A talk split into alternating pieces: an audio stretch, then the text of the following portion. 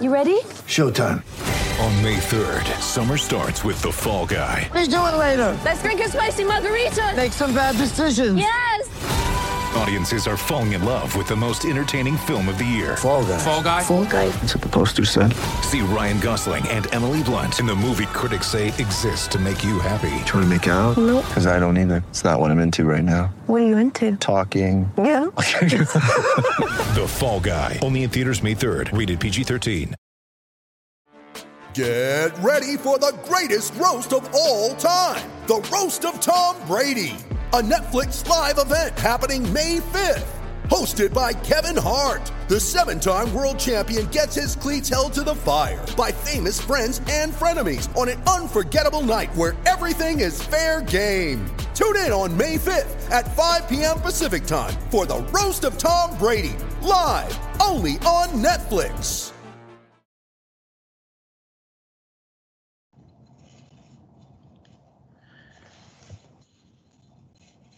Welcome, everybody, to another edition of the Wine and Gold Talk podcast. I am Hayden Grove, joined, as always, by our Cavaliers beat reporter, Chris Fedor.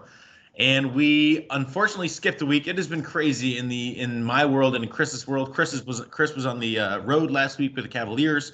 Browns and Ohio State taking most of my time right now. But last night, finally, kind of a relaxing moment. Ohio State done. The Browns done for the for. Excuse me, for on their off day, not so much done. They're definitely right. not done. They are going to face the Kansas City Chiefs next weekend. But it was an off day for the Browns. So finally it was time to watch the Cavaliers. And instead, like, we got to watch a uh, a skeleton squad yeah. at, at Rocket Mortgage Fieldhouse. And uh, that is kind of where the Cavaliers are at right now. I mean, currently the Cavaliers um, in the eleventh seed in the East, after what has been a, it was a, it was a good start somewhat, and then kind of lately with the injuries, it just has not been so good. So they're now five and seven after a one seventeen to eighty-seven loss to the uh, Utah Jazz last night. The lineup last night, uh, if you went to the game, and I, apparently a lot of people went to the game last night. I had a lot of yeah, friends man. who were there. Um, last night, starting lineup for the Cavaliers, um, Jedi Osman, Larry Nance Junior, Javale McGee, Isaac Okoro, and Damyean Dotson. And uh, on the bench, Yogi Ferrell, Lamar Stevens, Dean Wade, Marcus Bolden, and Don Maker. So yep. um, if you don't recognize many of those names and you're new to the podcast, uh, the Cavaliers, again, just having an a, a litany of issues with their uh, injuries. So, Chris, we can start there. Um, first of all, we can start with, with these injuries. I mean, who is going to be back soon? Who is kind of longer out? I mean, what what is the situation going on with all these injuries? Well, I think it starts here, Hayden, and I think this is important to note.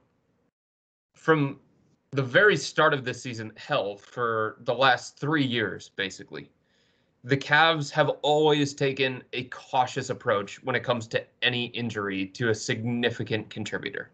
Mm-hmm. Um, that's just the approach that they've always taken. They want to err on the side of caution, and they're going to continue to operate that same kind of way, because they're not in championship or bust mode where they have to sacrifice some things. You know, this is no longer the LeBron James era.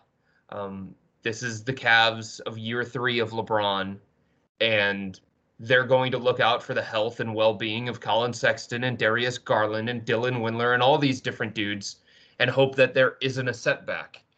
You know, they last year, if you remember, they tried bringing Dylan Windler back a few different times, and he kept having setbacks, and it turned into season-ending surgery. Yeah. They brought Kevin Love back early on this season. Um, they debated it back and forth, whether they were going to play him on the second game of a back-to-back against Philadelphia, if you remember. He came back the night before against the Detroit Pistons. J B. Bickerstaff was wrecked over the decision of whether Kevin was going to play the next night against Philadelphia. He did, because he wanted to, and because the medical staff cleared him, and then he left early in the game in the second quarter, and now he's out for probably till the end of this month, maybe even into February. You know what I mean? So they want to avoid those kinds of situations. Some of them are just unavoidable. They happen. But they want to do the best that they can to avoid those kinds of situations. Uh, that's what they did with Andre Drummond last night. Um, that's what they've done with Collin Sexton here in this stretch. That's what they're doing with Darius Garland. They're going to continue to take the cautious approach because when they've tried to push it in the past, it has bit them in the ass. Um, I think the closest one to returning, Hayden, it's probably both Collin Sexton and Darius Garland. Um, Darius had an M R I revealed on January sixth, which was a week ago from today, that said that he could miss up to a week with a sprained right shoulder.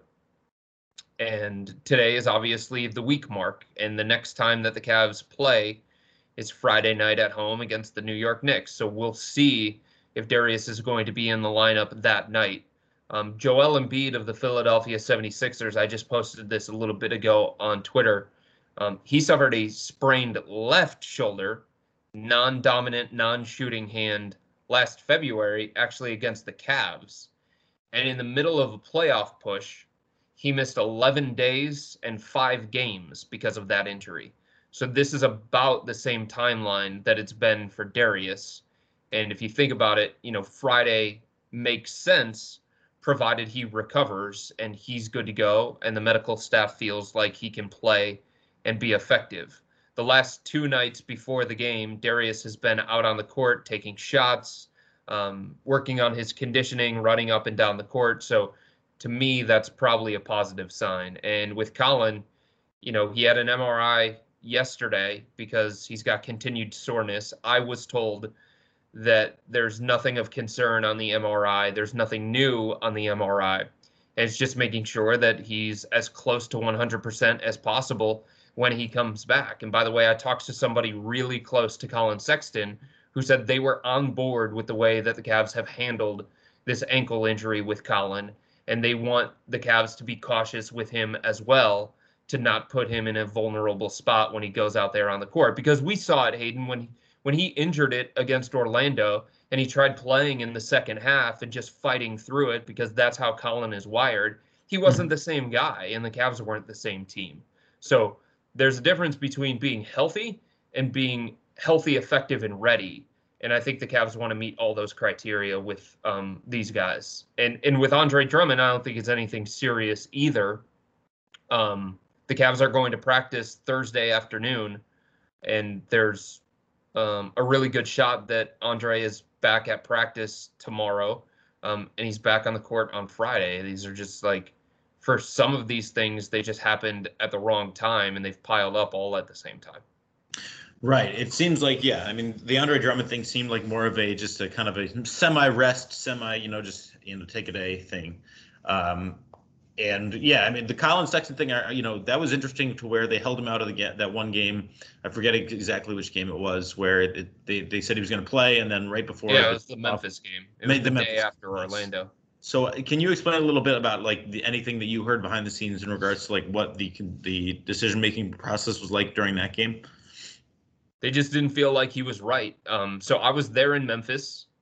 I was watching him go through um, pregame warm-ups under the watchful eye of trainer Steve Spiro. And Spiro was putting Collin through a variety of different things. He was shooting, yes, but he was doing a lot of movement stuff. Defensive slides, back pedals. They brought out the band so that there was some resistance to some of the, the movements that Collin was making. And there was actually one point, Hayden, where Collin was going through these movements and you could see the frustration. He pounded um, one of the little support things near the basket. And I I sensed that's because he couldn't make the movements the way that he wanted to make the movements. And his game is very much predicated on sharp movement, speed, quickness, athleticism, those kinds of things. Um, so everything that the Cavs put Collin through um, was to test that mobility and to see how effective he could be playing on the second game of a back-to-back after spraining his ankle. Um, he appeared to get the green light, and everything that I had heard was that he was ready to go. But as it got closer and closer to tip-off, uh, the Cavs organizationally decided that Collin wasn't ready, and he still wasn't right enough to play that game in Memphis. and then he got scratched from the lineup. Um, it was a surprise to a lot of different people, but again, they wanted to protect Collin from himself in a lot of different ways. And the other night, I don't know what the hell happened, to be honest with you. The Cavs had prepared all day for Collin to play, and they just determined shortly before tip-off that it made more sense to hold him out and not push it again. Like you said, an abundance of caution. I mean, that's yeah. that's, kind of, that's been the buzzword of twenty twenty, but also the Cavaliers, right. They've used it for a while, you know? I mean, if a guy is not right, a guy's not right. Sometimes it takes time to recover from injuries. And like I said, there's a difference between being healthy and effective. Um, and sometimes when you're not yourself um, and you're not feeling right, you overcompensate. You could injure something else. You could have a re-injury. You could have a setback. There are a variety of different things that, that could come from that. Um, and I think the Cavs obviously want to avoid that, especially with Collin, their leading scorer, one of their most important young pieces, who is off to a fantastic start. Like, you think the Cavs like the fact that they can't be with Collin? Like, you think they like watching an offense that can't function without the guy? You think Collin likes sitting out these games? No, everybody hates what's going on here, right. But they're they're not going to sacrifice anything in the big picture for one game against the Memphis Grizzlies, right? Or one game against who, the Utah Jazz or whoever it may be, especially in friggin' January when the season is going to go um, until April, May. Um, and then especially when you're also in the middle of a stretch of five games and seven nights. Right. Exactly. And I feel like, you know, as much as, as much as, you know, I, I appreciate the caution and appreciate the, um, the fact that they're looking out for these guys. I mean, I think like at the same time, these guys gotta be the, the front office, everybody in the organization's gotta be like, damn, like we want to see, we want to see these guys play together a little bit. Like right. We want to see Darius and Collin and Col- and Isaac play together. We want to see them on the floor with Andre. Of like course.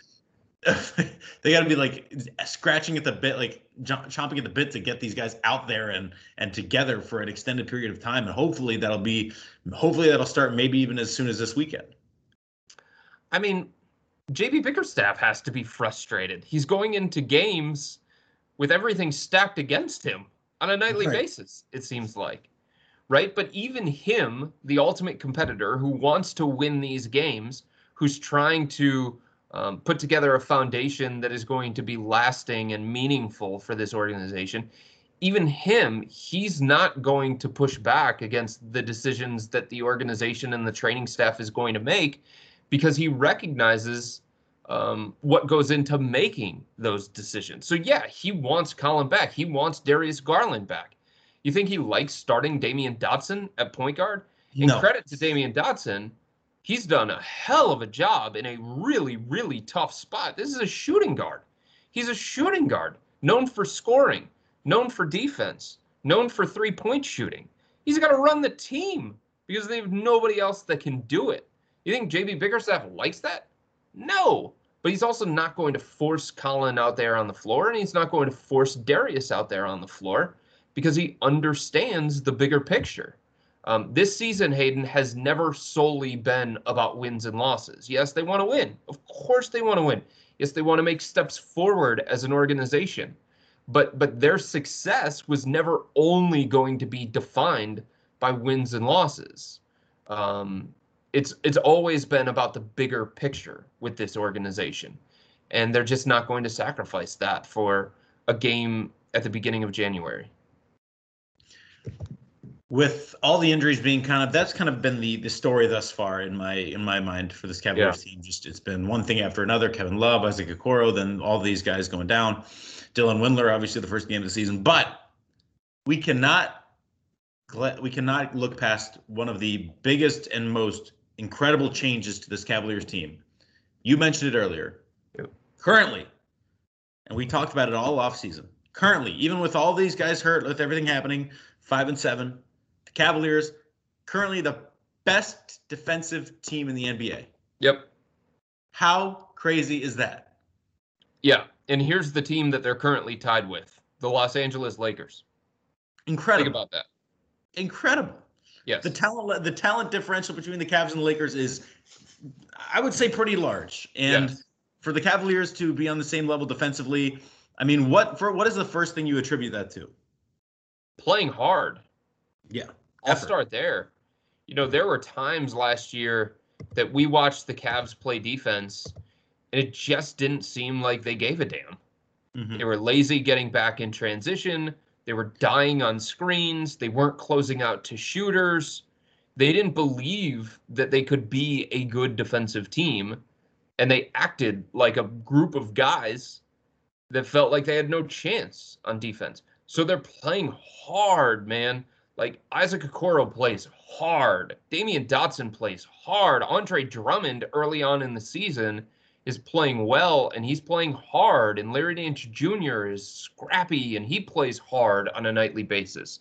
So it's it's the effort that they're giving and the commitment that they've made on that end of the floor. Yes, that starts with J B. Bickerstaff and the message that he sends and them buying into everything that J B has preached. Um, at the same time, like, we would all admit, Hayden, they don't have a lot of quality individual defenders. They don't. Larry Nance Junior is, Isaac Okoro is going to be, Dante Exum has been, Andre Drummond's been really good, Javale McGee is an elite rim protector and shot blocker. Um, but, you know, we have questions about Collin Sexton and his ability to defend, and Darius Garland and, and Jedi Osman and Kevin Love and, and some of these other guys. Right. So they have to do it as one. They have to do it as a team.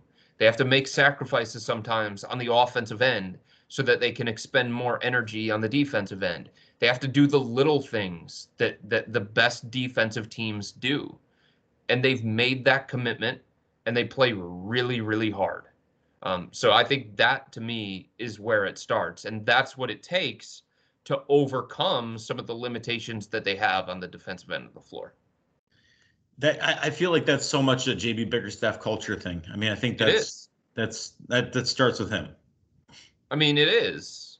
He was saying that at the very beginning of the year, they have to create something similar to what was in Memphis, the grit and grind. And maybe Larry Nance Junior came up with a different moniker because he tweeted it out after the other game um, when they beat Memphis, and they had no business beating Memphis in Memphis, but they did. Um, Larry Nance Junior tweeted it out. Heart and hustle. Yeah. I mean, that's that's what defines this group. They're not the most talented team. We understand that. They're the worst offensive team in the N B A, one of the worst that I've seen in a long time. Now, part of that is the guys that they're missing. They're missing like seventy points per game a night. Uh, that's tough to overcome. Right. They're playing without a point guard. That's tough to overcome. Nonetheless, it's a wretched offense. And despite that, they sti- despite that, that puts a ton of pressure on the defensive end of the floor. They're still getting it done on the defensive end. So, you know, heart and hustle makes a lot of sense for a team moniker, I think. Absolutely. And, you know, offensively, as you mentioned, yeah, they've just been missing so many guys. And they just, I feel like that comes with rhythm and timing. And, like, I've always thought that effort, uh, you know, effort was the basis of defense, and then offense is kind of goes with rhythm and everything like that. You know, all those yeah. those um, keywords that you hear all the time: ball movement, um, you know, togetherness, rhythm, all of that. And I just don't think the Cavaliers have had that at the beginning of this year. But so, do you expect? I mean, obvi- would you expect this team to remain in the top of the defensive rankings? And I don't, I, I don't foresee them. I mean, maybe, maybe if, if these injuries keep up and, you know, they, they continue to kind of try to have to piecemeal this thing together, but I don't think they stay at the top of the defensive rankings and the bottom of the offensive rankings, right? Well, hmm.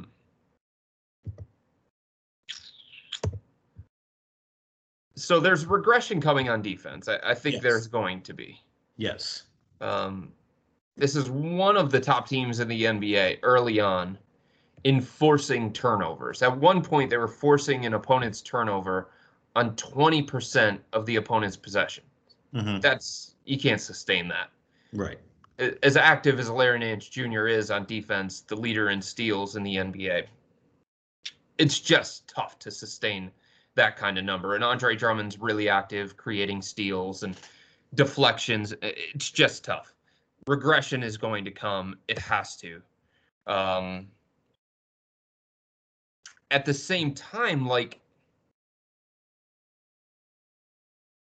I don't know where they're going to plummet to. Like, I've seen enough, I feel like, to see a bought-in defense and a quality enough defense. Right. So even if they're not number one in the N B A when we have this conversation a month from now, I don't think it's the kind of group that is going to allow itself to plummet all the way down to thirty. Right. No, I don't think. Yeah, definitely not. I don't think thirty is like. I just meant maybe towards the middle of. I think like I think both offensively and defensively, I think they'll probably be towards more towards the middle of the pack in terms of regression and. Uh, and the Cavaliers, you know, obviously the the what do they call it? The uh, regression to the mean, or the, you know, in the case of the Cavs offense, just going closer or getting better yeah. as the year goes on. I mean, I don't know. I go back and forth when it comes to the offense because, yeah. right, on one hand, Collin Sexton's going to be back. Darius Garland's going to be back. Kevin Love eventually is going to be back. Those kinds of things are going to help. There's right. no doubt about that. And I think we saw signs of that in the first three games of the season when they were leading the N B A in assists and they had one of the better offenses in the league. I just, they don't have a lot of good shooters. Right. They don't. Especially with Dylan Windler out. Even Dylan, he's got a reputation as a really good shooter, and that's why he was drafted. We haven't seen it in the N B A, so it's hard for me to bank on that. Like, I think he's going to be a good shooter. I like the fact that he he spaces the floor and he has that reputation, and because of that, it allows the offense to function a different kind of way. Mm-hmm. Um, at the same time, we just haven't seen it enough to be overly reliant on that. Uh, Darius Garland was shooting the ball great at the beginning of the season before injury. Collin Sexton shooting it great before injury. But then after that, Hayden, their like third leading shooter in terms of three-point percentage was Javale McGee. Like, think about that. Yeah. Not right. Good. And I know that Kevin can make shots from the outside, and I know he's going to score the ball, but I just think shooting is a problem for this team based on the personnel that they have. Is there any so, Kevin update? I mean, we're at, you know, we're probably what, two, three weeks away or from the injury, maybe less. I mean, it seems like, I don't know. I, this twenty twenty-one has been the most. Yeah. Thus far, it has just been a, I don't even know what day it is. I don't know what week it is. I don't know what time it is. Um, so we're so maybe Kevin like suffered the injury on December twenty-seventh. It was against Philadelphia. So it's been a little over two weeks. So at the time, they said three to four weeks. They're going to err on the side of caution. Everybody knows that. Kevin's a little bit older. It was a re-aggravation of an injury that he already had. I think that yeah. has to factor into the equation. So four weeks from December twenty-seventh puts him at the end of January. Mm-hmm. Yeah. I mean, my That's guess is it probably goes into February a little bit, but everybody recovers a different kind of way. Mm-hmm. Yep. All right. Well, then February we're talking about Kevin Love, and that'll add, you know, that'll that'll definitely help the offense out. I, I would presume just to have a guy who can make shots, but still. Um, yeah, I mean, I just don't know what the ceiling is for the offense, to be honest right. with you. Right. Um, I mean, with this, I mean, we're looking at. I'm looking at the schedule ahead, and you got games upcoming against the Knicks, Wizards, Wizards, Nets, Nets, Celtics. You got a tough, or not tough stretch, a couple tough games there. Got a back-to-back with the Celtics away, and then the next night the Lakers coming to town. Um, you know, you were predicting somewhere between, I think, twenty-three wins, and the Cavaliers got five early ones. Um, they're only twelve games in. I mean, you know, we're I think we're just at the point now with all these injuries that, like, we can't really project too far into the future because right. – we don't know where these injuries are. So, like, what is like what is kind of the the vibe right now? I mean, what is the vibe around the team uh, where from where you're standing? So I asked that question in postgame to everybody that spoke postgame, including J B. Bickerstaff. And I phrased it like this. I was like, yes, you guys have taken the next man up mentality. Yes, you understand that injuries are a part of the N B A, but you're human and you have emotions. And how difficult is it to stay bought in and believe when none of what you're doing is getting the results that you guys would want. Mm-hmm. And J B. Bickerstaff said something along the lines of, it's small victories that we have to search for right now. Mm-hmm. And yes, as much as um, they can sit there and say, we have enough to compete, like at some point you don't have enough to compete. That's just the honest truth. Um, so for them, I think, yeah, they're down because they're losing these games, but I think there's a recognition from everybody inside the organization of why they're losing these games. Yeah. It's not because they're not playing hard enough. It's not because they hate each other. It's not because they're pushing back against the head coach. It's not because of any of the things that you would think from a dysfunctional organization, right? Mm-hmm. It's there is a built-in excuse, and I don't even think excuse is the right word. There's a built-in explanation of they don't have enough talent to compete right now. And it's not because the, the front office did a horrible job of giving them talent. It's because their most talented and most important people are watching from the sidelines. And the timing of all of these injuries, they've all happened at the same time. And there's just no way that they're going to compete in this kind of state. And I think there's not an acceptance of it, but I think there's a recognition of that's their why right now. Why are we losing games? Because we don't have enough to win them. You know what's funny is that the Cavaliers, I mean, com- compared to the rest of the N B A, it seems, and from what I'm reading on Twitter lately uh, with James Harden and uh, Kyrie Irving, I mean, yeah. It just seems like the Cavaliers, they kind of deserve to be in a better place because they're not half as dysfunctional as half of these other organizations. And yet the N B A is just such a talent, you know, it's a talent first league. Um, those those are the teams that are going to win. And the other thing that J B said, Hayden, I think is really important in all of this, is that the guys are bought in and they're not hanging their heads. So again, I think that speaks to the recognition of the situation that they're in. Mm-hmm. And the situation is causing the losing. The situation is keeping them from scoring one hundred points a night. Right, the situation is what led to a thirty-point loss against the Utah Jazz. So them being bought in and not being down in the dumps and not hanging their head and still trying to go out there and compete and fight and do the right things at both ends of the floor, play the game the right way, like that's the most important. That's going to be lasting. Those are the things that J B. Bickerstaff and his coaches, they have to focus on right now. And as long as the group is still bought into that, there is a belief that when you add the bodies back and you put the talent back on the court, that the Cavs are going to be better equipped to win games, and they're going to be uh, better equipped to pick up where they left off before the injuries derailed their great start. It does. It does uh, speak to maturation. It speaks to growth. It speaks mm-hmm. to all that that they're able to do that. Because I think in the past we've seen, you know, the opposite. Very much. We good. have seen the opposite. I think part of that has to do with the fact of, you know, in past years you didn't know why you were bad. Does that make sense? Yep. Or maybe you knew why you were bad and you didn't want to admit it. Right. Like, the Cavs saw success early on in the season, playing the way that they needed to play, playing the way that J B. Bickerstaff had preached.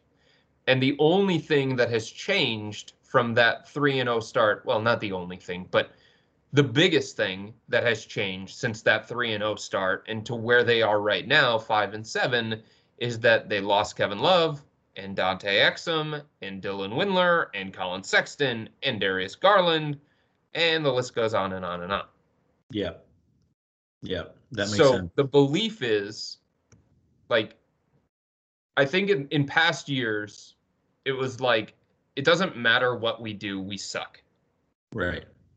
Right now it's, yes, we suck right now, and we're not playing very well, but there are reasons behind that beyond our control. And when we have our pieces, we can be a competitive quality team. Right. I think that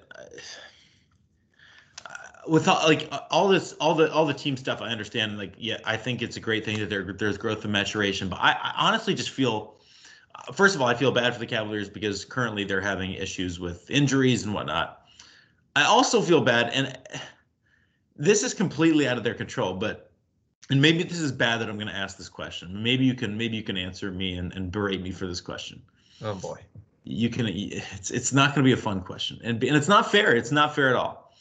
But like, with with the lack of fans and attendance at the games, and the Browns doing what they're doing and kind of taking this town by storm, I mean, it's also got to be like, not as like it. I feel like the, the Cavs just they they don't really have an eye. Like no, they don't have a they don't have an audience right now, and like I feel like that can. While yes, they're certainly in. You know, they're certainly worried about themselves and worried about getting better inside the building. Like, that can't be fun for them to just kind of be like, oh, well, no one really cares right now. And, I mean, is that fair to say that that that maybe at this point, I mean, there's just not a lot of um, interest in, in this Cavaliers team just with everything going on? I strongly disagree. Okay. Like, there's That's not what I said. You can berate me. Okay. So there's not as much interest over the last week because why would you watch a team that doesn't have some of their most important players? Sure. Right? But before that, there was tons of interest in the Cavs. Mm-hmm. We see the numbers on a daily basis on Cleveland dot com. We okay. do. And there was, I don't remember which day it was, Hayden, but it was a day that is Browns Day. Really? Okay. A lot of days are Browns days. Mm-hmm. On Cleveland dot com. We understand that. They yep. drive everything, and, and they should. They're in the playoffs. They just beat the Pittsburgh Steelers. This is a Browns town. Yep. It is tough for any Cavs story or Indian story to top a Browns story. That's yep. just the reality of the situation. You see the numbers. I see the numbers. Yep. There was a day, I don't remember when it was, that my story was the number one post on the site. Really? It was a Cavs story. Which yes. one? I don't remember which one. And I'm trying to find it right now, and I'm not able to find it. Okay. Um, and then there was another day where it was Browns Day, that it was Browns, Browns, Browns, Browns, Browns, and then there was a Cavs one, the only one that cracked, like, the top twenty. So on top of that, in the middle of a pandemic last night, the Cavs had around two thousand people at Rocket Mortgage Fieldhouse. Mm-hmm. For the second game of a back-to-back against the Utah Jazz. Mm-hmm. Um, there absolutely was interest in this team before all of the injuries started piling up. Okay. And I think when um, a lot of these guys get healthy again and the Cavs start playing better basketball and they're equipped to play better basketball, that there's going to be interest again in this team. Because I think there's something to be said about growing alongside a young team if you feel like that young team has hope for the future. Now, sure. Okay. Well, that's, I mean, that I, you kind of got what I was getting at with the players. I just meant like at the current moment. Because... At the current moment, no, like I barely like watching them. It's, you know what I mean? Like J B. Bickerstaff doesn't like watching them. He can't. You know, that, assistant that, yeah, general that... manager Mike Ganzi doesn't like watching this. General manager Kobe Altman doesn't like watching this. So I don't blame people right now. It's that's, but right that's what I, now. That's what I said I felt bad because with all the injuries and everything, like it's just got to be brutal on every, like at this current, like I'm is. just talking about this week. Well, yeah, this week in the darkest moment of the team so far this year, people aren't as interested. Newsflash. Right. Well, yeah, no, I know, I know that, but that's what I was getting at. It's just like I feel bad for. I mean, you know, just with that, like literally, it feels like the last week it's just been like, oh, the Cavs are playing, like, and you know, I mean, for us it's a little different because you know that's our job and especially your job, but like for normal, for for for everyday Cleveland sports fans, um, they're probably like, you know, oh, well, you know, who said what on the Browns today? What did Juju Smith-Schuster say today? And then you know, then they get home from work and like. Oh, the Cavs are playing tonight. Forgot. Like, and right. then they'll watch a quarter. They'll watch a quarter, and then it's like, oh, where's Darius Garland? Where's Collin Sexton? Oh, those guys aren't playing. Oh, all right. Well, then, like, you know, I just feel bad. I think it's a horrible thing, this situation. Right, but there's like another thing in play here, and everything always requires perspective, right? Right. So right now, it, in this analogy that you're making, you're comparing the Cleveland Browns in the postseason for the first time since I was in college. I'm not. Com- the- I'm not. Compa- I'm not comparing them. Yes, you are. How could I? That's how what you're talking compar- about. How is that even comparable? That's what you are talking about. You're I'm saying just, that no, people I'm are saying paying that- more attention to what Juju Smith-Schuster is saying, and and what the Browns are doing. Of course they are. I am because saying of the timing of it. My point was that it must. It can't be easy for the players and the coaches and everybody involved to have that going on while you're having this dark, dark week of injuries and whatnot. That's what I'm saying. Like, it's just got to be, it's got to be, you know, nightmarish for them. I mean, I think there's a reality of the difference. Yeah. That's what I would say. Everything yeah. that the Cavs have, have talked about over the last couple of years, everything that they continue to preach, Hayden, whether it's in the draft, whether it's in free agency, whether it's in team building or games, it is stressing and focusing on the controllables. Yep. They can't control injuries. Nope. Right? Yep. They can't control where they fall in the draft lottery. They yeah. can't control the players that are willing to sign with them in free agency. They they can't control what the Browns do. They can't control what the Indians do. They yep. can't control any of that. Yep. So they don't focus on it. What they focus on are the things that they can control. You know, the scouting process in the N B A draft, uh, the work that they do behind the scenes in free agency, uh, the competitiveness that they're trying to play with on a nightly basis, and the selflessness that they're trying to play with on a nightly basis. Um, those are the things that they continue to focus on. And as long as those things are good, um, I think they're fine with the results. Like, of course, they want to win more, right? They don't want to be five right. and seven right now. They didn't want to start three and oh, then lose five of, of the previous six, and then three in a row. Like, obviously, that's that's not what they were hoping for. That's not what they wanted. Um, but if you're looking for small victories, which is kind of what J B. Bickerstaff said, and if you're an organization that has been forced to reset expectations because of the circumstances that you're currently in that you can't control, if if that's the focus here, I think there are enough small victories with this organization um, where you can still look at the start of the season as being a success to this point. Did you oh, think I they think were going it, to have I think the number one defense in the N B A at this point? I didn't. I, I I think it has been a success. Yeah, absolutely. I would. I'm not arguing that at all. I think absolutely. When you look at, you know, five and seven, and and with all the injuries they've had, I'm just saying that, you know, for as as much as well as everything else is going within their organization, which I believe. I think I think they have the right head coach in place. I think they're playing hard. I think they have the right group of guys that um, have bought in. I think that the front office has done a good job, given all the, you know, the hoops that they've had to jump through and the bad positioning in the in the N B A draft lottery. I think all that's been amazing, um, you know, for what this organization came from after LeBron. But then again, th- th- I feel like they, they deserve some better injury luck. Is I guess what I'm saying. They deserve some better. They deserve some better news and some better, you know, some some time to see this team really grow instead of, oh well, Collin Sexton's got an ankle. So, and you know what? That's something that I've thought about a lot.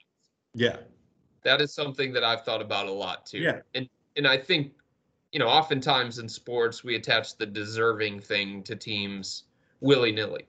Yes, um, but. Given everything that this organization had been through the last two years and everybody leaving them for dead at the beginning of the season, I think it would have been nice for them um, to see what they could be first. Yeah. Right. And build some positive momentum first before everything got derailed. Yeah. And it would have been really, really interesting to me to see if they could have followed through on the fast start once mm-hmm. the schedule got tougher, they went on the road, like all those different things. I do think there is a level of this group, given how they played at the beginning of the season and everything else that was working against them, this group deserved a chance uh, to carry over what they started in the first three games, and they didn't get that chance. Exactly. So I agree that that is frustrating for them, exactly. and it should be frustrating for them. Exactly. So at this point, as the Cavaliers are, we are, everybody is. We're just waiting. We're waiting on Collin Sexton, on Darius Garland, um, and these guys to just get healthy. And I think uh, it's it's unfortunate. It's the unfortunate reality. It's just, I mean, this team, you know, we've talked, we talked about it all offseason. You know, how can this team improve? Well, it's about internal improvement, and it's about, you know, the growth of Darius Garland, Collin Sexton, Isaac Okoro, yep. like these young kids. It's about how they're going to grow, and you can't see how they're growing if they're injured. So it's, yep. uh, I think that's what makes this team interesting. And yeah, I, I, I completely agree with you. When they're healthy and they're young and they're, ta- you know, they're, they're showing signs of life, I think it's a lot of fun to watch, and it's, and it is interesting, and people will care.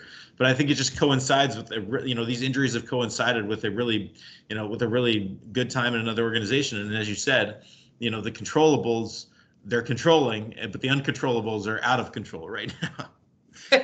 Yes, very much so out of control. I was actually talking to somebody inside the organization last week, and it was in the aftermath of me writing a story about how the injuries derailed their their promising start, because that's what it was. Like, nothing else derailed that promising start except for a bunch of injuries at the wrong time. That's how I felt at the time. Yeah. And somebody from the organization called me and, and said, I think you're spot on on the assessment. And we just kind of like talked through it. And after yeah. talking through it for like twenty minutes, me explaining my side, them explaining their side, um, the person from the organization said, I feel worse after talking to you. Oh, well. Because all of the things that I kept bringing up, like Dylan being out and how much it sucks for Dylan because of everything he had to fight through to get to this point, and Collin Sexton being off to one of the best starts that we've seen from a Cavaliers player in Cavs franchise history and not being able to see that through and build on that and all those different things. He was like, Chris, everything that you're saying right now is just depressing me more, so I need to get off the phone. Well, that might be our cue too. I mean, Let's, I think so. Because now next week, so I because think, like, what are you supposed to say, Hayden? Like, what am I supposed to write? You tell me. I, I'm with you. I, I feel I, like my gamer last night was the same gamer that I wrote over the weekend. Like, I mean, it is what it is. What are they supposed to do? These guys are human. They know what they're up against on a nightly basis with all these injuries. What are you they know that they do? Can't Wait. win. Wait. The yeah. articles should just be your articles. Your your gamers should just say, "Listen, Cavaliers still dealing with injuries. Come back next time." Cavaliers still don't have Darius Garland, Collin Sexton. Come back next time. That would be amazing. I wonder if I could get away with that. Yeah, I mean, you could write like you could write like you know you could write like an out different pieces about like the how they're returning from injury or whatnot, or how they're feeling and how what the coaches are feeling. But like for the gamer, I think it should just be like, didn't happen for them tonight. Come back next time when they're healthy, you know? Yeah. In fact, I was talking to a coach um, yesterday, and he was joking with me. He was like, you know what, Chris? I think I need to bring Sage to the practice court, into oh, the right. arena, and be all like Kyrie Irving and Sage all the bad juju away from this organization. Well, like, I don't know if I don't know if Kyrie Sage worked very well. Didn't it work well that night, and that's about it, maybe? That was about it. After that, he needs to, like, keep Sage on him at all times because right. as of right now, things are uh, things are messy with the uh, yep. with Mister Irving, and hopefully he's uh, doing okay and his family's doing okay. I don't know what the Bro- I don't know what the Brooklyn Nets are going to do. Brooklyn Nets come to Cleveland here shortly. Um, yeah, in a they couple do. Days. They they have a back-to-back in Cleveland. Um, yeah, I mean, I think it's Kyrie wasn't going to be there. twenty-second, about a week from today. So that'll be interesting. I don't know. I, I, I'm assuming that Kyrie won't play in those games. I don't know. Hayden, he wasn't going to play before his personal stuff. Right. We knew that. The last time he came to Cleveland was opening night, his first ever game as a Boston Celtic. He couldn't miss that one. But since then, he has not played. He has not played in Cleveland and may never play in Cleveland again. We don't know. But the point being is that um, maybe – I thought maybe without the fans he would play. Mm, interesting. You know? Yeah. And, like, because, like, Not a ton of people from the organization were still there. I mean, I guess there. I mean, there are a lot of, but you know, different coach and different, mostly different players. Yeah. At this point, I don't know, but they actually have. So that's crazy. This is a this is a result of a weird year. The Cavaliers actually have. So they have a back-to-back with Washington, where they're playing Washington twice in Washington back-to-back days, and then yep. they have a back-to-back with the Nets, where they play at home twice, but they have a Wednesday-Friday matchup with the Nets. So that's four games in five, four games in five days, with or six days. Chris, math is not allowed on this podcast. Um, uh, whatever, four games within f- five to six days, and two back-to-backs against two of the same teams, both uh, in different arenas. So that's interesting. That's it's something we don't see a lot of. And then the Cavs go to Boston, and then LeBron and co. coming to town January twenty-fifth. That should be interesting. By the way, just because it's LeBron. Saying all those things that you just said about the tightness of the schedule, yeah, and people are sitting here dumbfounded over the injuries that the Cavs are facing right now. Oh, like, yeah. Oh, hello. Yeah. yeah. Nine months off, short ramp-up time, restricted off-season, yeah. restricted training camp, tighter schedule to try and fit all of the games in. When you have one injury, two injuries, three injuries, all of a sudden you're asking other guys to pick up more of the load, and you're putting more on those guys. Suddenly they go from thirty-four minutes to thirty-eight, forty, forty-one, forty-four, whatever the case may be. Like, there is an easy explanation for this. Yeah. It's staring you in the face. Yeah. You don't need to come up with conspiracy theories. Of all the, it's of all the really easy to explain. Yeah. Of all the difficulties that have been associated with the injuries, I think the easiest thing is to say why. Yes, oh, obviously. God, yeah. The shortened off season and the, yeah. Oh, of course. But it's funny. I mean, no, I guess there are other teams dealing with it for sure. Everybody's dealing yeah. with it. Yeah. Holy moly. Yeah. I mean, we're just more. I'm, we're just closer, so we see it more here. But yeah, yeah of course.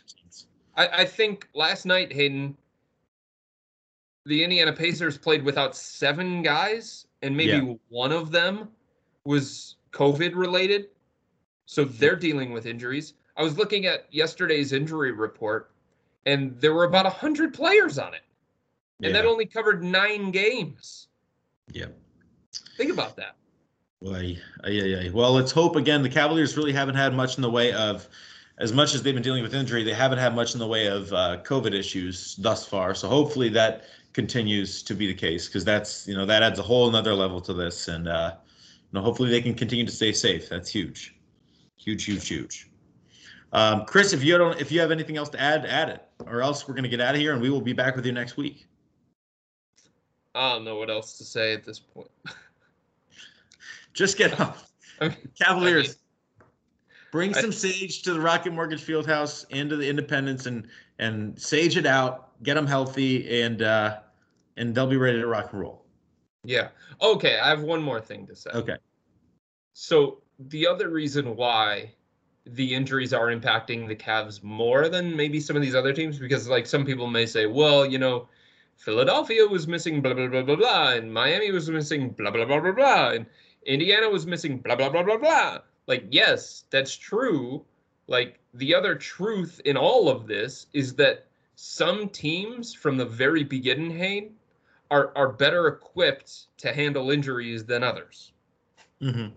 We can admit that, right? Like, yep. when Andre Drummond is missing from the Cavs, that is almost a death knell. Yeah. Right? But when, like, Victor Oladipo is missing from the Indiana Pacers, they still have Sabonis, Brogdon, Turner. You know what I mean? So that loss, which is very significant, Um, is not felt as much by better teams. Like, I think that goes without saying, and it's probably like people sitting here saying, no duh, Chris, you made me stay on this podcast for that. But but I think people are overlooking that with the Cavs. Like, right. a loss of Collin Sexton is, for this team, and given what they have to turn to in that loss, is crushing. Yep. Undoubtedly. Undoubtedly. Crushed. So that's all I wanted to say. All right. Some teams are better equipped to handle injuries than others. The Cavaliers not being one of those teams, unfortunately. No, no, not at all. All right.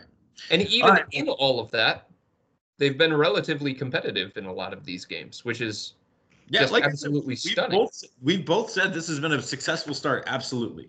Even I at five so. and seven. Even at five and seven. I, I still think so, yeah. Yeah, yeah, absolutely. All right, well, by the time we talk next, which will be next week, hopefully this Cavaliers team is more healthy. Hopefully Collin Sexton and Darius Garland will be back. Hopefully, I'm, I'm sure Andre Drummond will be back. Um, and um, Don't say Kevin sure with not. injuries. Say it again? I said never say sure with injuries. That's true. That's true. All right, bring the sage next time you go to the arena, and uh, and the Cavaliers will do the same in uh, in Independence. Sound good? There you go. All there right. You go.